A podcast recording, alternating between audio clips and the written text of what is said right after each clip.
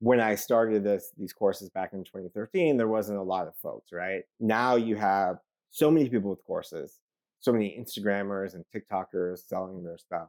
It's sort of like, is this worth the time to like really invest in it when my heart really isn't in it, right? Like, how can I maintain, you know, $400K in revenue a year? Is that the best use of our resources? I mean, the answer is not really.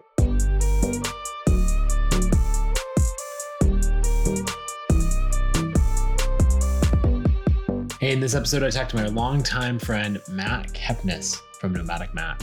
So Matt's got a travel blog that's wildly popular. He gets into that, shares all the numbers. He's probably one of the biggest newsletters that I've had on the show so far. What I love about it in particular is how thoughtful he is about his business model. Most people are just adding more courses and figuring out how to grow revenue in, honestly, what's now fairly traditional ways, and it's quite effective.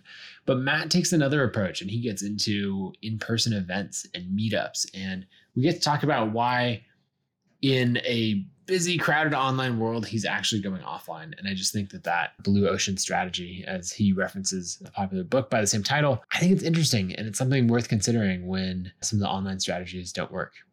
We also get into a bunch of other things like growing his newsletter. Like I said, it's quite large. And then also growing an Instagram following.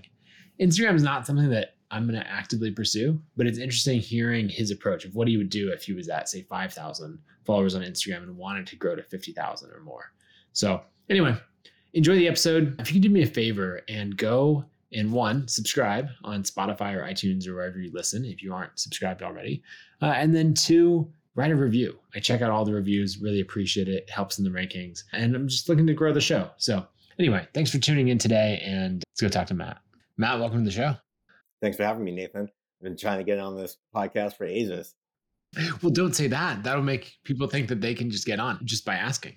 Really, you came to my house and stayed in my cottage on the farm. And then you're like, yo, have me on the podcast. And that's when I was like, absolutely. But if anyone just asked, that would not be a thing. No, I just mean I finally am like excited that I'm worthy enough in my blogging career to be. Oh, yes. Like I've made it.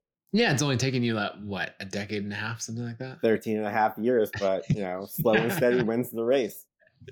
That's right. I actually want to start talking about that side of it because, so I've been in the blogging world for 11 years now. But even, I feel like things changed so much in those first couple of years, even before I entered into the world. So I'm curious, going back to the early days, what were the prompts for you to come into and, you know, come into the blogging world and say, hey, I'm gonna start publishing online? Yeah, you know, it was very haphazard. There was no grant and plan. Like I had a Zanga when people had Zangas, which is, you know, a personal blog way back in, you know, 2003, whatever. And so when I went on my trip around the world in 2006, I just kept updating this Zanga. You know, it was called Matt Does the World. And it was just like, here I am, friends, here I am. And then, you know, everyone was really excited in the beginning.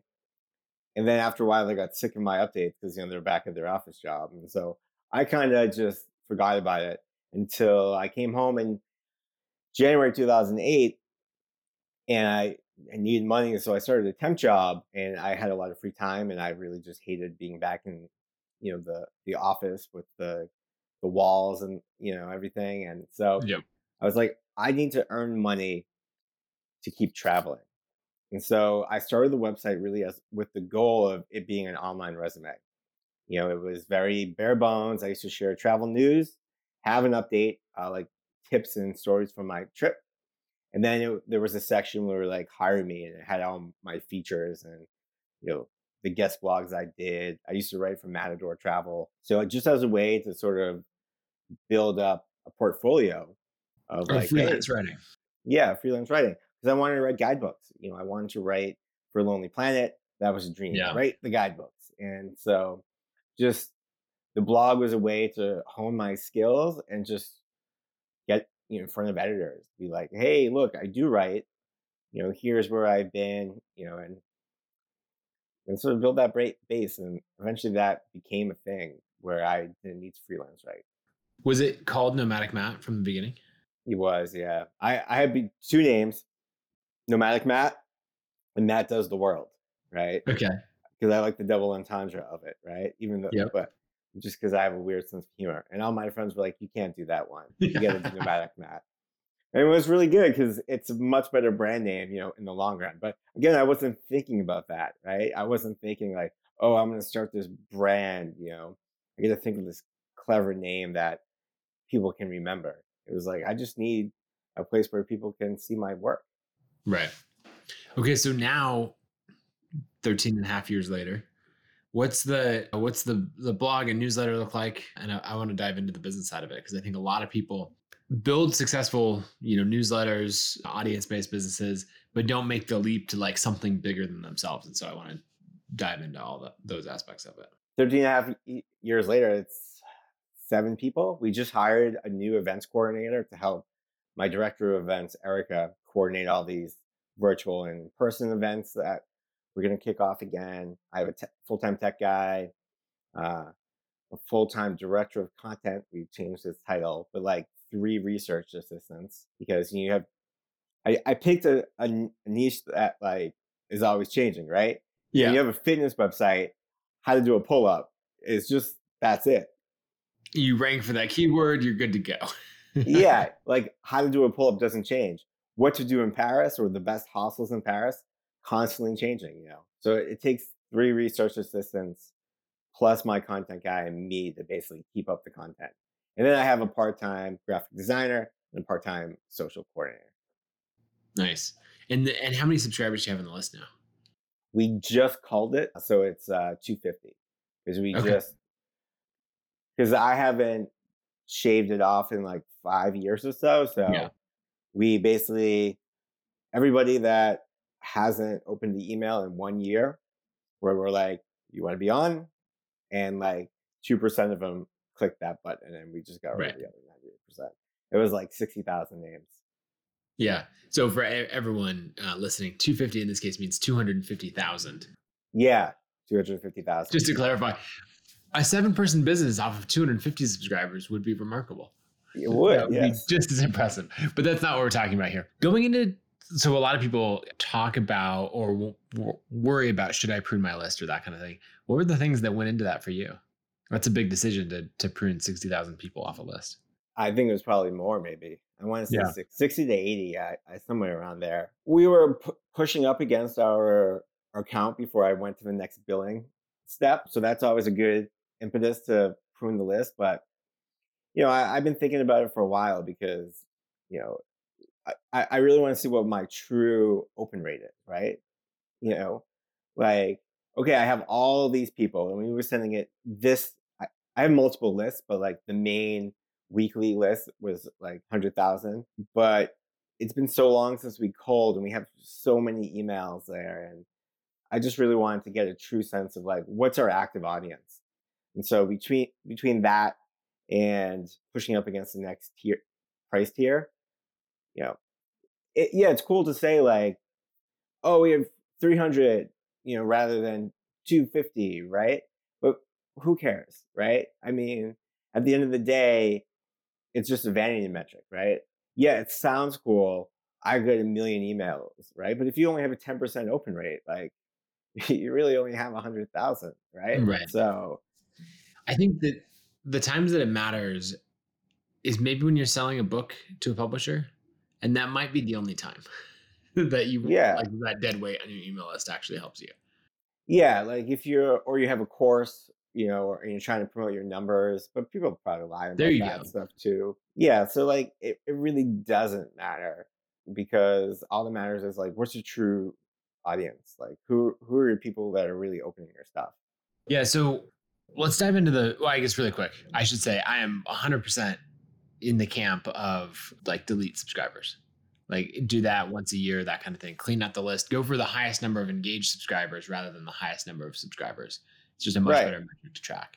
And I think you would know better than me, but isn't this a good like signal to Gmail? And you know, when you don't have a lot of dead emails just go into a blank account that's never getting opened, or you know, marked as spam or whatever. Yeah, for sure. Because a lot of these times, there's a couple things that happen. One is emails get converted to spam traps, and so it's like, say someone signed up for your email list 6 years ago.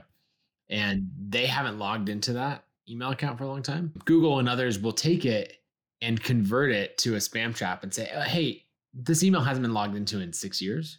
And so anyone sending to it is probably not doing legit things. Now you're over here like, no, that person signed up for my list. But they're basically like, you should have cleaned them off your list years ago. And then if that person were to ever come back and log into that Gmail account, Gmail would be like, oh, just kidding. Here, have the email account back. But they're basically using that. And so you can follow all the best practices as far as how people join your list. But if you're not cleaning it, then you will still end up getting these like spam hits and other things. So yeah, you absolutely clean your list. Let's talk the business side. On revenue, I don't know what you want to share on revenue and numbers, but I'd love to hear any numbers you're willing to share and then in the breakdown of where that comes from, whether it's membership, courses, conferences, that sort of thing. Yeah. So there's like the pre-COVID world and the post-COVID world, right? Yes. Yes. Because I work in travel. So pre-COVID, we did over 1 million. And I was probably gearing up to in 2020, 1.5. I thought we were going to get a little over 1.5. And again, I work in the budget travel side of things, right? So it's going to sell a lot of $10 ebooks to get up to seven figures. Yeah. Dollar ebooks are $10. And so post COVID, during COVID, I think in 2020 made $500,000. And this year we'll probably get up to 3/4. Okay. 800K. So it's coming back, but slow. Yeah. And I think next year we'll get back over 7 and then basically have to go from there, so maybe 2023, I might get to that 1.5 that I was going to get to in 2020. Most of the revenue now comes from ads and then affiliates. We did do a lot on courses, but then one of the things that a big pandemic that stops your business allows you to do is really look at the things you're doing because everything's zero. So it's when we start back up, is this worth investing time in? And so the answer is no. So we dropped down from, I think, peak of doing $400,000 a year in courses. And this year we'll do maybe 40. And that's mostly because we just leave it up as you can buy this. We update it every 6 months. If it needs, it's basically a how to blog course. Got all my numbers and tactics and strategies in there, but we don't offer any support for it, right? It's just you're buying information. And so it's very passive in that sense, but it's not a core business. We're really moving, and we were doing this pre-COVID, is moving into events and membership programs. So we have Nomadic Matt Plus, which gets you all our guides, monthly calls, and it's sort of a Patreon kind of thing, but what does that cost? $5 to $75 a month, depending on what tier you want. So it's $5, $25, $75.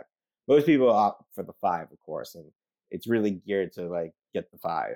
But that brings now I think $3,000 or $4,000 a month, and then we have the events, which is donation based, which is another $2,000 a month. And so this is since COVID, right? So that's say call it $50,000 a year of revenue that we've added in that didn't exist before. And now I know you can compare that against the loss of the courses, but we had been phasing those out for years. And so that's really where we want to grow, is bringing in more, monthly revenue for that, right? Because once we start events, it's easy, and we're going to start doing tours again. And, so more high value things that don't take as much time. Right. So on the course side, I think a lot of people listening, maybe they have an email list of 5, 10, 15,000 subscribers. And they're like, hey, the next thing is to launch a course. And they're hearing that's where a bunch of the revenue is. And so it's interesting you moving away from that. So let's dive in more. What made you look at the course side of your business and say, I don't want to restart that in a post-COVID world? Yeah, there's a lot of competition, right? So I think of it as a blue ocean, red ocean strategy, to think of that book of, blue ocean strategy, right? One of the reasons we went into events is because a lot of our traffic comes from Google. And so it's a constant battle of always trying to be one or, in the first couple of spots, right? With every blogger and every company with SEO budget. But there's not a lot of people doing in-person events. or building sort of a community in the travel right. space. So I looked at that of being like, okay, there are a lot of people doing courses and they love doing courses and they're great teachers. You know, they're, you know, you get folks who, you know, like Pat Flynn, you know, Glow, like everyone, all these teachable folks, you know, they love that stuff. That's not where my heart really was.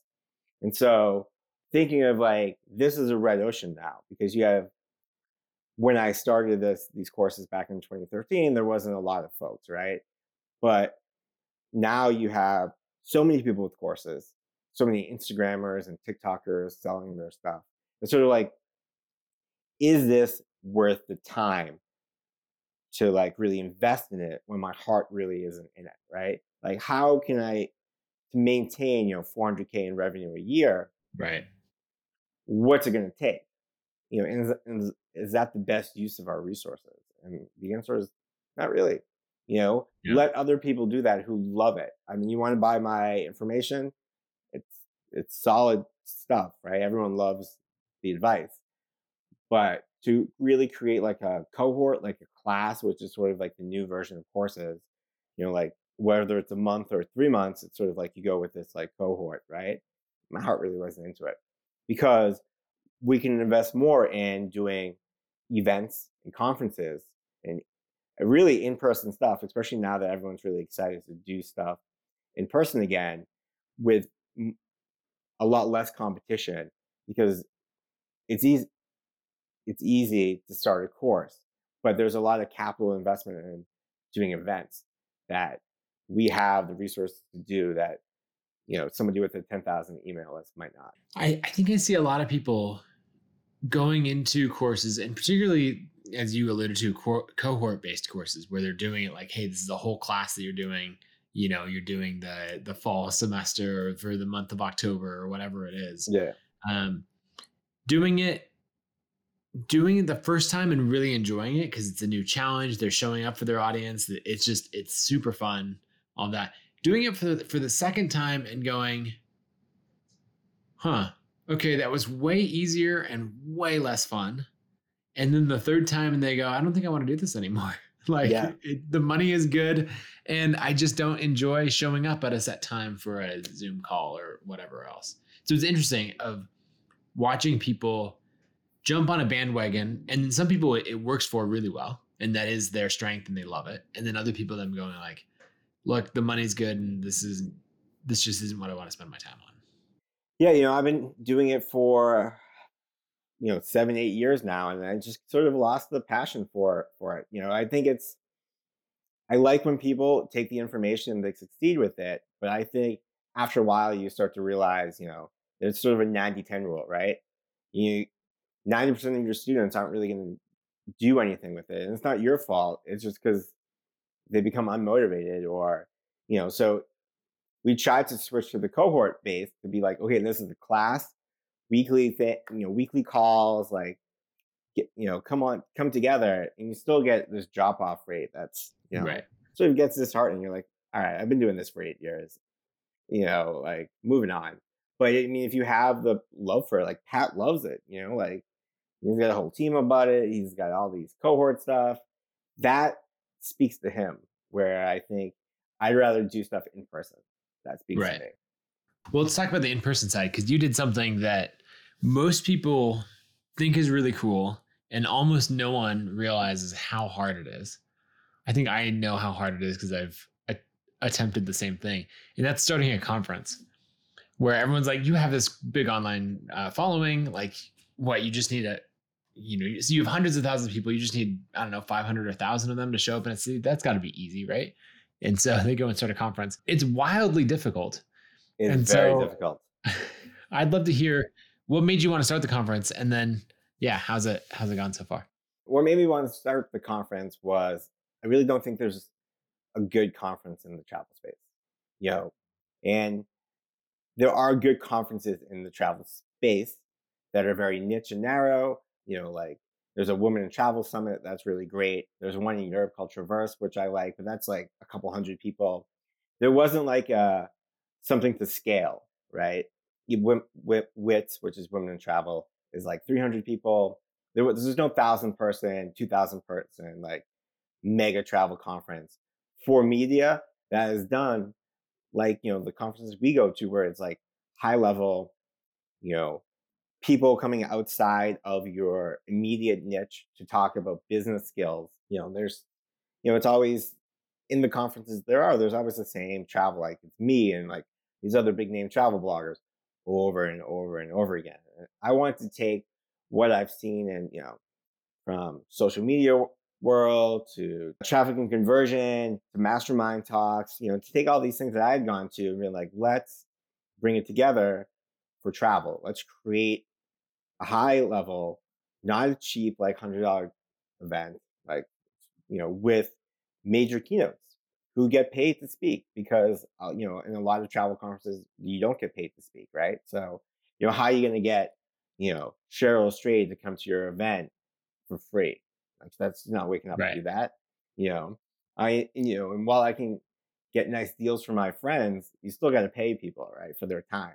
And so that allowed us to have a larger pool of people to create the event that I wanted to go to.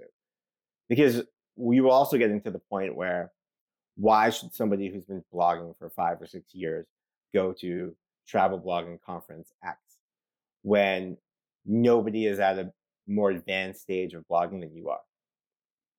You know, nobody understands SEO better than you do, right? So like, after a while, you get in this just drop off of people being like, do I want to fly around the world to hang out with my friends? So I wanted to also create an event where that I could go to and learn something, because that I knew that would attract some of the other OG travel bloggers. Yeah. So how'd the first one go? Like what was easier than you expected and what was much harder than you? The first one went really well. We had 650 people, and you know, the next one we had 800, and now we're closed because of COVID, but we're going to do one in 2022 and hopefully we get 800 again. Things that shock me, people buy tickets and don't show up, right? Yeah. That's weird, right? Because I was like, okay, we have 700, you know, I expected maybe like a 5% attrition rate, you know, so like I sold like 750 tickets, but then like 600 showed up because the other 50 is their speakers, right? I was like, wow, that's a lot of no-shows for not a cheap conference, you know? And so we plan, you know, a 10% attrition rate now.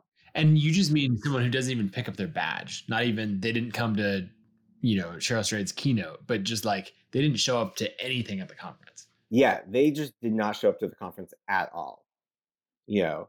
And so like, that was a shock to me. I mean, I know I work in travel and, you know, people get last minute press trips or like, you know, they buy their ticket and they can't come because they got stuck in, you know, the Seychelles or whatever. But I did not expect such a high level of no-shows.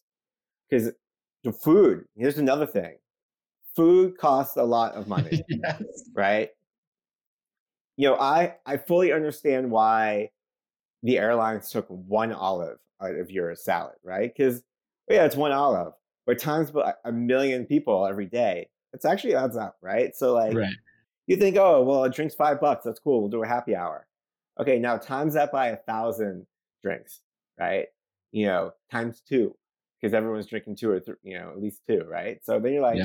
Okay, that's a $15,000 bill that you end up with, you know, when everyone's all said and done with tax and tip. Hotel, it's crazy. It's like, okay, these fees, you're like, oh, I'm going to spend this. So like, yeah, okay, here is your lunch bill, $50,000. But then there's this fee, that fee, this fee, this fee. And you're like, JK, it's like 65. And you're like, all right, I guess I got a budget for that too. So that was really weird. You're like, how does a lunch cost $40,000?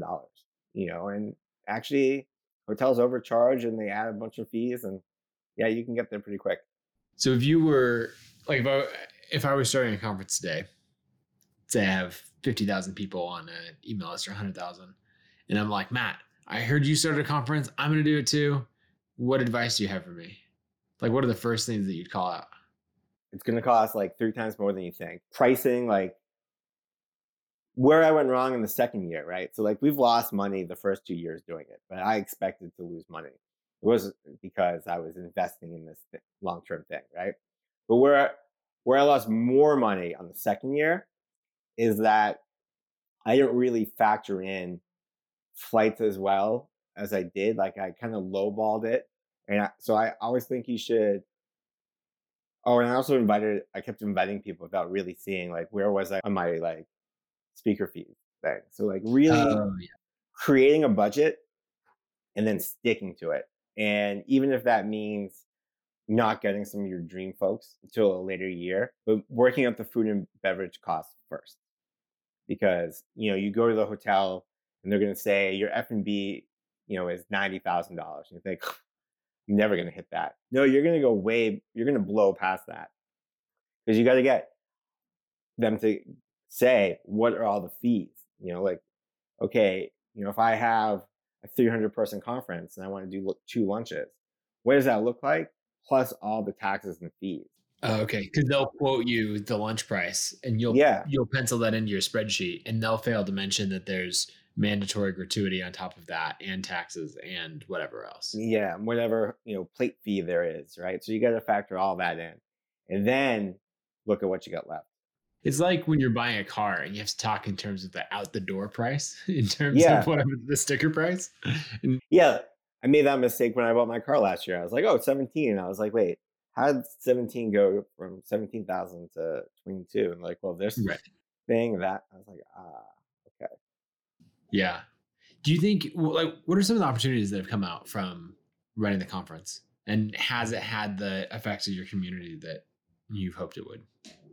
You know, this is a very blogger-faced event, you know, more than just travel consumers, but it's definitely allowed me to, you know, meet folks like Cheryl Strayed. You know, a great way to meet your heroes is to pay them to come speak at a conference. Yes. So, you know, I know Cheryl, like, that's cool. The becoming more ingrained in sort of the PR side and with the DMOs and the brands, because, you know, on what's the website, a DMO? A destination marketing organization. Okay. So they're like, you know, visit, you know, Boise, you know, visit Idaho. Yeah. We call them a DMO.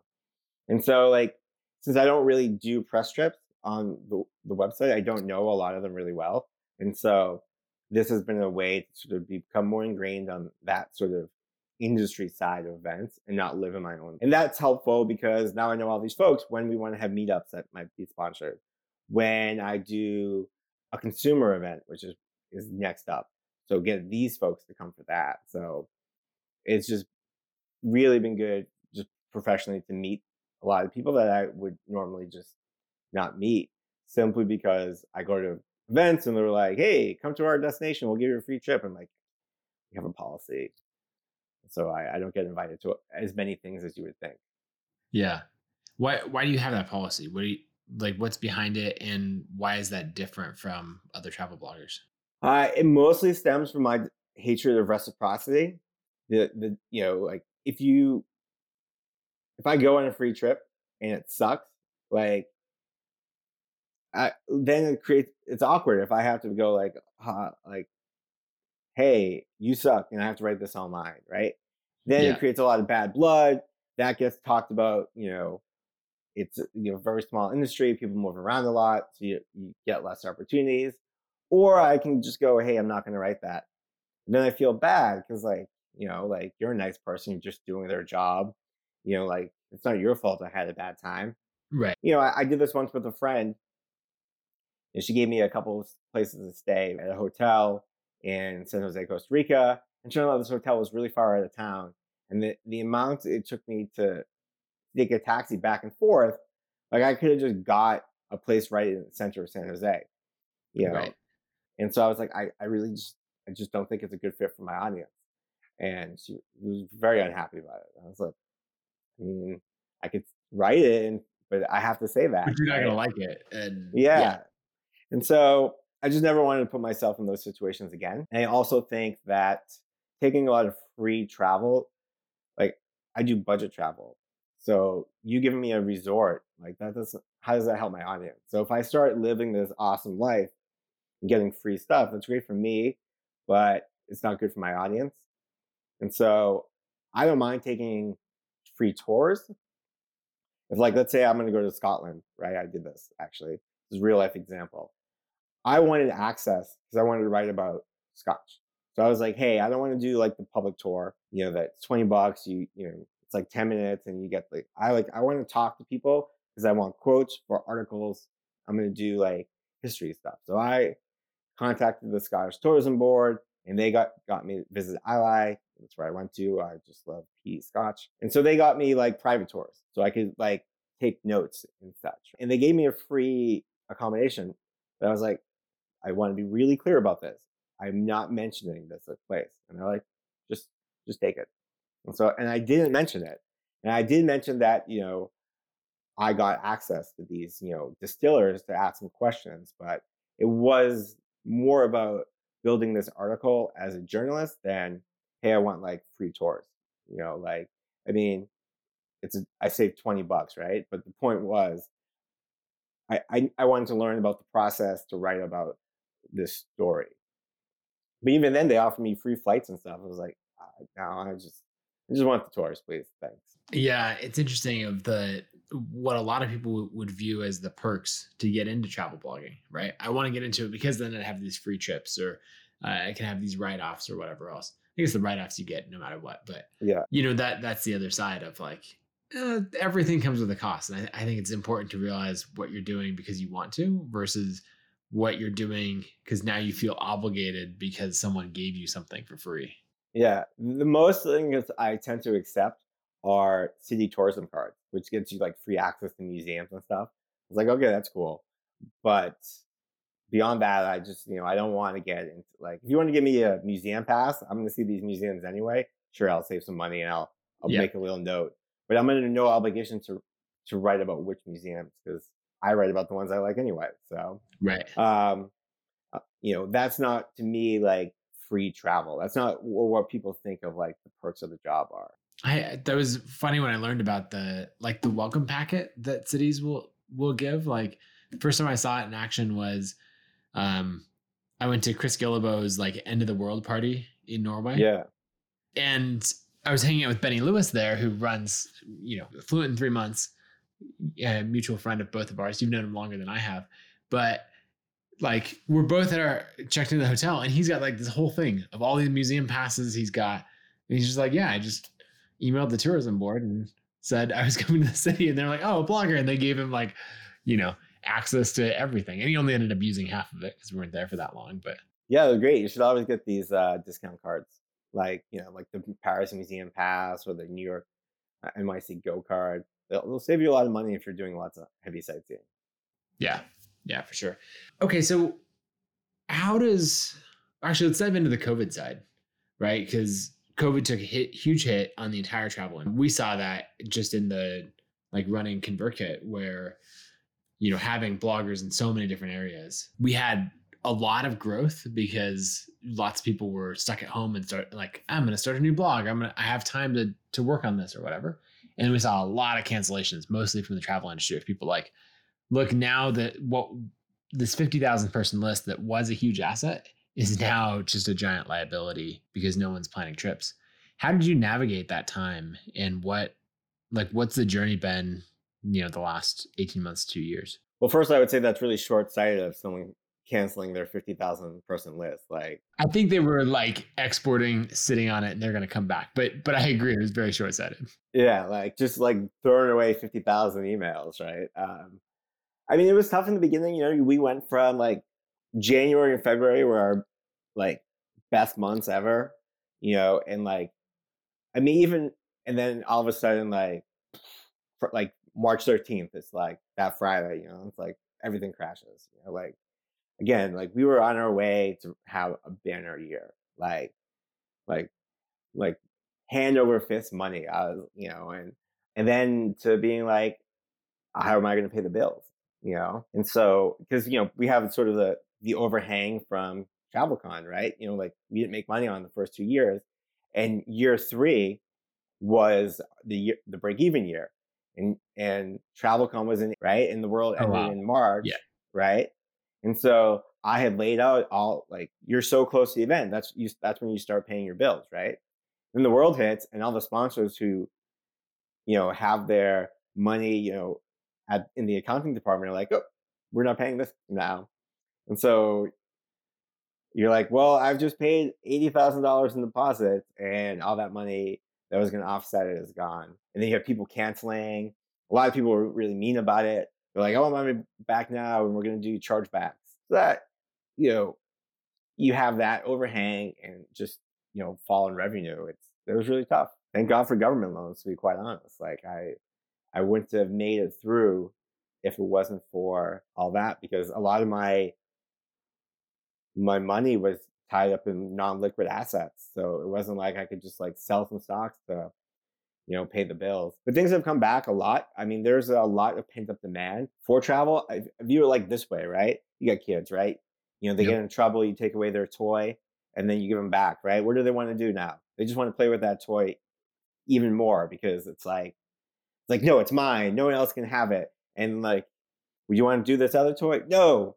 And so now that the toy of travel is being given back to people, like people are like, never again am I going to miss out on this opportunity to travel on my dream trips.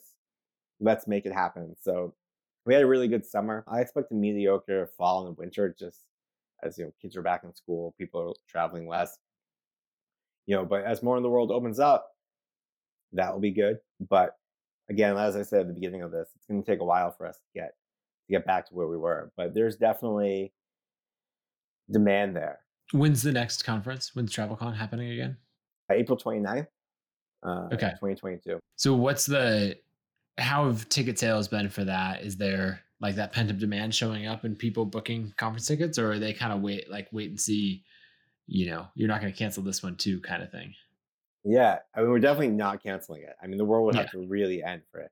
We just launched this week, so early October. We just announced our first round of speakers, and we sold like 10 or 15 tickets. I don't expect a lot of people to buy until the new year. And I saw this again in the old event, right? Because in the old event, we had it in May 2019, right? And we announced in the fall. But it wasn't until like, you know, a few months prior that people started to buy their ticket, right?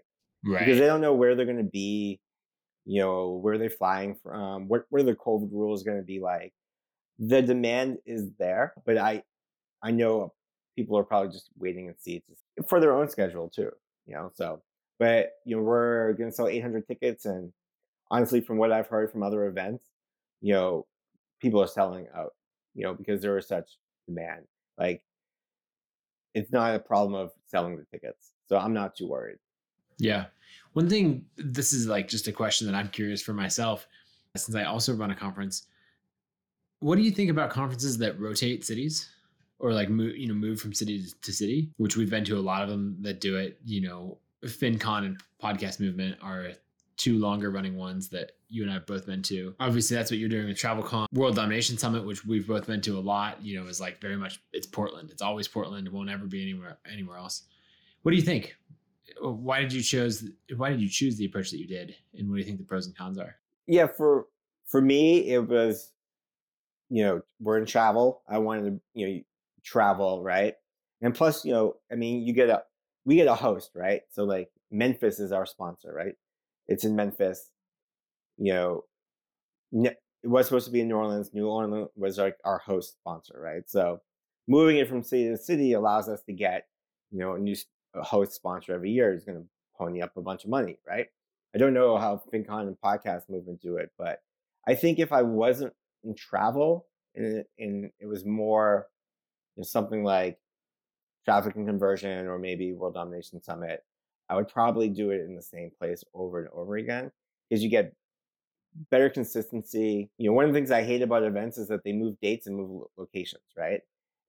And so it's a little hard to in travel because, you know, COVID really screwed us, right? But we're moving to being, you know, in the same time frame, right? We're always going to be in like early May. That's where I want to fall into, like early May, TravelCon, change the city, but you got the same 2-week window because it's hard to plan, right? So like if you're changing dates and cities,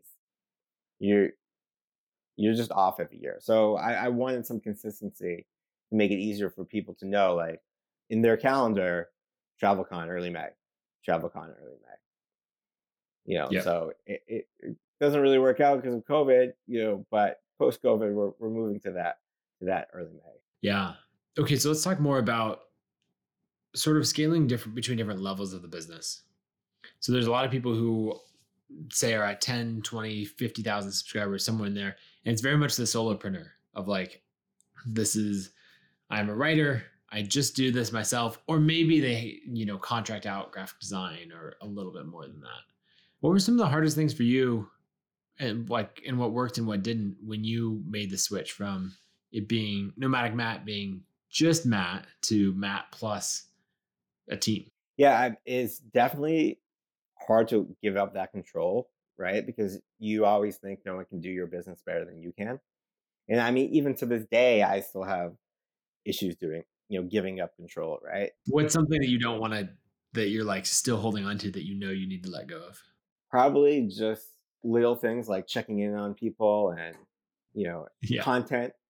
Probably like content. I'm very specific about my the voice we have. So, but I should just let my content people make the content that I know is fine.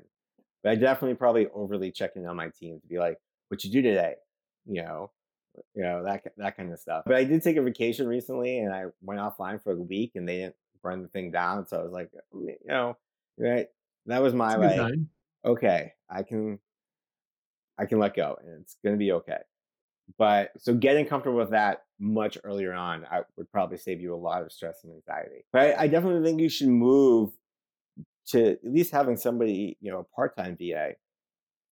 If you're making over six figures, hire somebody, because, you know, how you're not going to go from 100K to 500K really by yourself. Unless, you know, you just have some crazy funnel that you do. But even if people I know who are solopreneurs, they still have like two or three people helping them a little bit, you know, even if it's just part-time. Because the more money you make, the more time you have to spend keeping that income up. And so your goal as the creator and the owner should be, how can I grow? How can I make more money? It should not be setting up your WordPress blog. You know, it should not be answering joke emails. It should not be, you know, scheduling your social media on Hootsuite. That kind of low-level stuff can be done by, you know, a part-time VA, right? And maybe that part-time VA becomes a full-time VA as you scale up more. But, you know, if you have to free up your time, you know, and you're never going to free up your time if you're spending a lot of that time scheduling blog posts. So even if the people I know who have $500,000 businesses selling courses, you know, and they're really just a solopreneur, they have somebody do that grunt work, right? Plus, if you're making that much money, is that the best use of your time? Not really, right? So getting somebody to do sort of the admin grunt work as soon as you can, even if it's on a part-time basis, will allow you to focus on growth and marketing and monetization, which is where you should be. Like podcasts. This week I have like 4 or 5 podcasts I'm doing, right? Mm-hmm. You know, that is a good chunk of my week. And if I had to spend that time scheduling on social media, you know, or setting up blog posts, like I couldn't do that. But this is where the growth in the audience comes in. Okay. So since we're talking about growth, what are the things that you can tie of like the effort that you put in that drives growth? Are there direct things, or is it a very indirect, unattributable position? Yeah, I think there's some direct things. Like, you know, before, you know, asking 10 years ago, I would say guest posting on websites, right? Yeah. You write a guest post, you know, on like Tim Ferriss's site and boom, tons of traffic, right? That doesn't exist anymore. I mean, yeah, you can get a lot of traffic, but it's not like the huge windfall it used to be. But it's still good sort of brand awareness, SEO, great for links, right? I would say things today that I can tie directly to stuff, podcasts and Instagram. So doing like a joint Instagram live with another creator, right?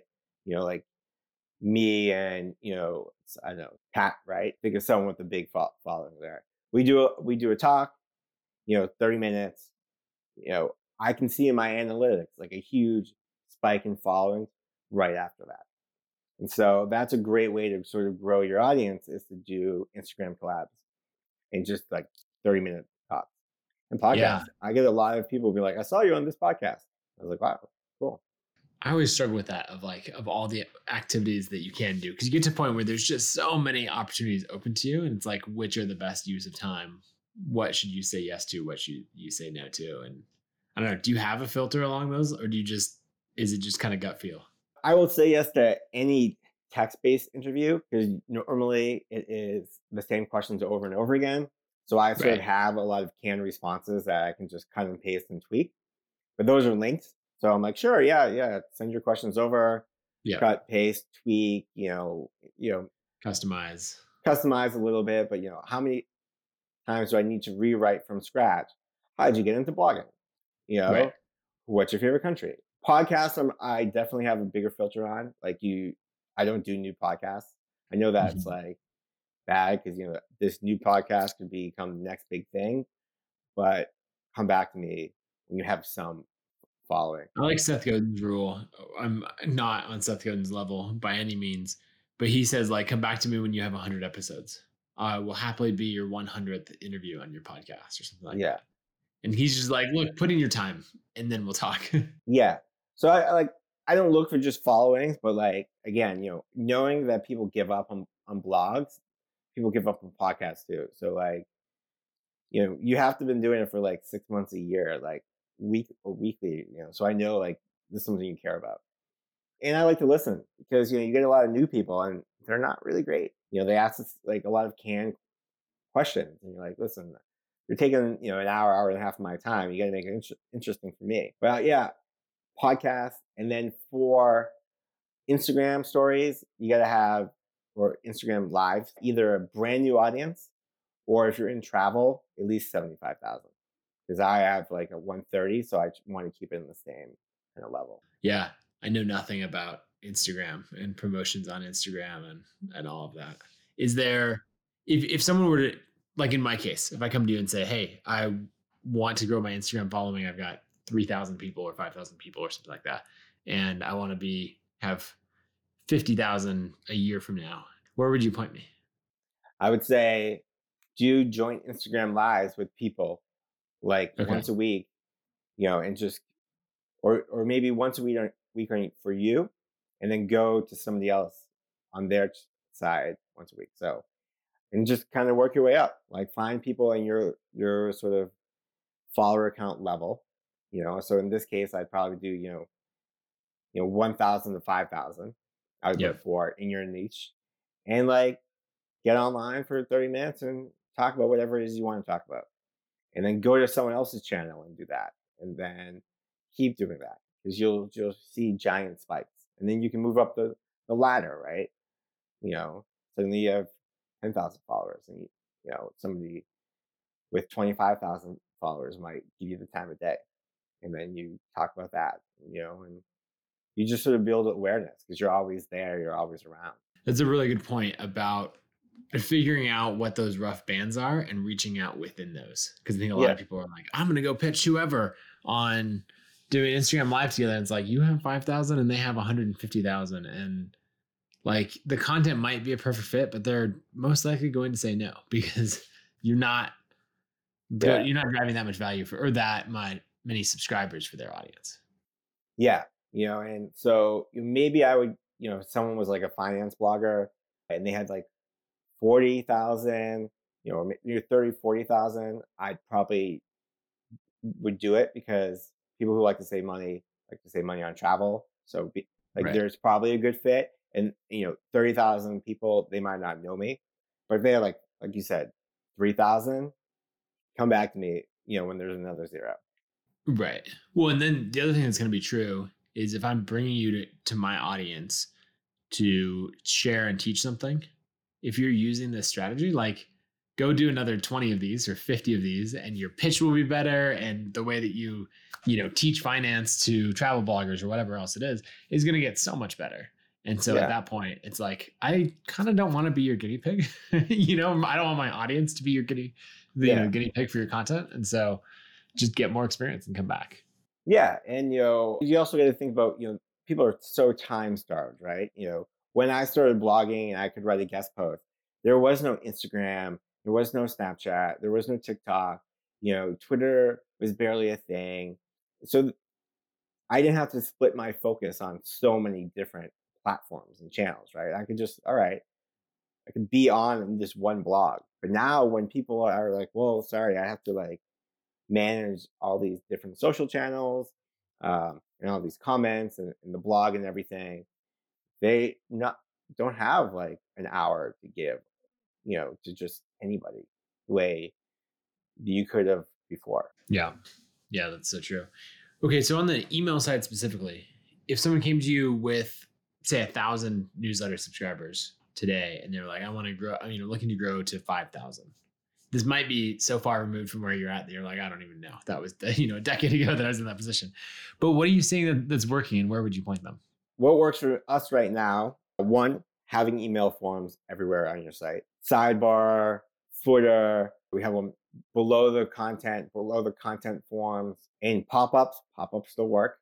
They're really great. We find for really long posts, having a form in the middle of the post converts better than the end of the post.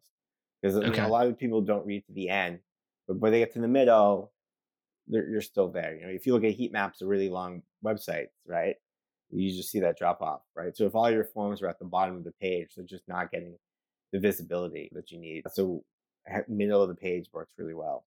Do you play with a lot of different incentives of opt in for this free guide, or are you customizing it to something for a particular country or the content that they're reading or any of that? Yeah. So we use OptinMonster for that. And so we have if you go to our pages that are tagged Europe, you get a whole different set of opt-ins than if you go to Australia. And the incentives are best hostels in Europe, best hostels in Australia, right? Little checklist guides. And I tweak with the copy for that, just to see what wording will lift up a better conversion rate. But we definitely, because, we cover so many geographic areas, the needs of someone going to Europe are a little different than somebody going to New Zealand. So we definitely customize that kind of messaging. And I think that helps a lot, and definitely customizing messaging as much as possible, but in terms of just, we can talk about, the market, how do you word things, but middle pop-ups and middle of blog posts definitely converts the best. And so that's where we see a lot of growth, as well as just on Instagram, telling people to sign up for my newsletter, or Twitter or Facebook. Don't let the algorithm, keep you from your travel tips. Sign up now. And people do. Okay. And is that swipe up on stories that you're doing or on an Instagram live or all the above? All the above. Yeah. And you're just constantly reminding people to sign up for the list, and I think one of the failings of so many quote unquote influencers today is, they always regret, everyone does, they always regret not starting the list sooner, and so, you just got to hammer into people, sign up for the list. And a lot of the copy is, do you see all my updates? No. Would you like to sign up for this newsletter? Yeah. Cause everyone knows, I come across people all the time. It's I used to follow them on Instagram. I haven't seen, oh no, I do still follow them on Instagram. Instagram just decided that I apparently didn't engage with their content enough or something. And, and so now I no longer see their posts. Yeah. You're I always go to my 50 least interacted profiles. Right. And there are some people that aren't there, but I'm I interact with this guy all the time. How is this the least interactive? But that's Instagram saying, here are the people we don't show you in your feed. Wait, where do you see that? Is that? If you go to who you're following, it should be up on the top. All right, I'll have to look at that. Yeah, I'll send you a screenshot. And so that's the algorithm. Be here are the people you interact with the least. But it's no, I love their stuff. Why? Right.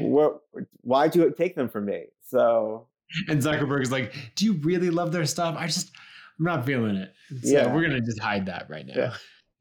Yeah. And so, it's just, the algorithms or travel. And what I hate, and I learned this last year, and this was sort of a unsurprising but surprising thing, is that stories, which used to be like the latest first, whoever was like, that is, they have an algorithm for that now too. And I was like, I shouldn't be surprised, but I am surprised, and I'm annoyed by that because like I liked it when it was just the newest first, but nope.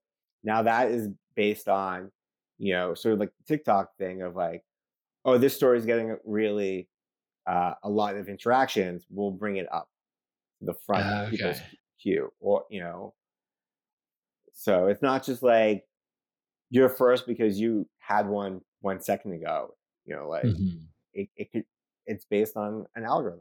Yeah. And that's how it's all going to go. Facebook did that a lot, you know, with Facebook fan pages back in the day where it used to be fantastic for engagement. And then they were like, yeah, it's fantastic if you pay us. Yeah. And even then it's like, I would pay to boost posts. I was like, great. You saw an extra 5 people. What? I just gave you $100. That was no way. and there was some guy, I remember him commenting last year. He's like, whatever happened to this page? I was like, I'm still here. He's like, no. And this isn't a comment thread in Facebook. It's like, your page used to get a lot more engagement. What happened? I was like, oh, Facebook algorithm. And I was like, people just don't see it. Let me tell you on my analytics side, it's like, this page saw 2,000 people. You're like, great, 1%. Woo. Do you do paid advertising of like to get email subscribers? We used to, but the CPMs went up so much that it wasn't worth the effort. You know, like paying $1.50, $2 for an email subscriber is just a lot of money for things we don't monetize directly. Like we're not sticking people through funnels to buy a course, right? Like just to get raw email, I'm not paying $2 per person, you know? Yeah. And so we stopped paying like during the pandemic, like June of last year, we were like, oh, we're going to take a break. And then we paid somebody to help us for it and they kind of reset it up. But I just had to spend down so much. I was like, you know what? I'm going to turn it off for a bit. And yeah, that's been like, didn't really miss it. Yeah. I looked at the numbers recently because I was thinking, should we do it? And it's not that big of a difference of just doing it organically on like Instagram stories or just on the page. Right. And I also don't really like giving money to the Zuckerberg empire of, you know, I'm just not a fan of that business. And so like, I know my ad spend is low, but I can't say just on a raw number, like it wasn't that big of a deal. Like, you know, like, cause the CPMs were so high, we were having to pay a lot of money. So like, we put in like $2,000, you know, a month, and we weren't getting thousands. We were getting hundreds of people, you know. And I want for $2,000, I want thousands of people. Yeah, for my local newsletter, we're doing paid advertising on Facebook and Instagram, and averaging about $2 per subscriber. And that, I think now that's considered pretty good. Like with a broader audience, you'd be at $3 or more per subscriber, and it gets expensive pretty fast. Yeah. I mean, but I think at some point you'll just see such diminishing returns that, you know, I mean, how many people in Boise can you hit, you know, over and over again, right? Yeah. I was just reading Seth Godin's book on This is Marketing, and he said, you know, they talked about ads. He's like, you turn off ads when the accountant says turn them off. And my accountant, i.e. me, was like, no, they're not really paying for themselves. Yeah. So, yeah, you turn that off. Looking forward, maybe like 2 or 3 years, because I think your business is fascinating of the approach that you have of taking an online audience, building a real team around it, and then building it into the in-person community. What do you think the business is going to look like in 2-3 years? Where's revenue coming from? What's your vision for the events and meetups? And what are the things that, like, over that time period that get you really excited? You know, 2-3 years. So we're talking by 2023. Most of our revenue coming from stuff in person, doing, you know, having chapters around the world. People pay to go to them, so, you know, but it's like $10, and you can bring a friend for free, right? So it's like $5 a person, right? Just for the cost of like hosting events, right? Doing lots of that, doing tours we're bringing back, and they won't be just with me because they're community events, right? So we'll have guides, right? So it's not just you coming to travel with me. Sort of what Rick Steves does, right? You go on a Rick Steves tour, it's his itinerary, but he's not on the tour, right? He shows up to a couple of them throughout the season, but it's not like you don't expect him to be your guide every time. So moving to that, having a consumer event for like a World Domination Summit, you know, a weekend somewhere just for travel consumers, having an app. We're about to have an app for that company. Then online, just being a lot of ad and affiliates, and you know, even maybe just even taking away just having this like passive income course, just because you know, one less thing to worry about, right? And then TravelCon still being around, but actually making money this time. Do you think TravelCon is going to turn into? I mean, obviously it's a significant amount of revenue, but the expenses are so high. Do you think it'll turn into a profitable business? Oh yeah, yeah. Like, I mean, a lot of the unprofitability just comes from the fact that I had no idea what I was doing. Yeah, I know that firsthand from my own conference. So yeah, it was. I didn't realize how quickly expenses could stack. Right, you know, being like, oh, okay, like my food and beverage budget is $120,000. Writing that in there and then getting a $145,000 bill because, oh yeah, it's $120,000 food, but then there's tax fees, gratuity, you know, all this stuff. And you're like, oh, okay, well, that's $25,000 off the profit, right? And so with a better handle of expenses, like we were definitely, like this year we were going to like break even, you know, at the very minimum, well, pre-COVID. And this year we'll also break even. And so just keeping a handle on, you know, like how about I don't invite 100 speakers, you know, and be like, oh, I had planned to only budget, you know, $50,000 in speaker fees, but now I'm at 80. Okay, like handling the cost better, we're good. Now I have a professional events team that kind of slaps me around. It's like, can't spend that money.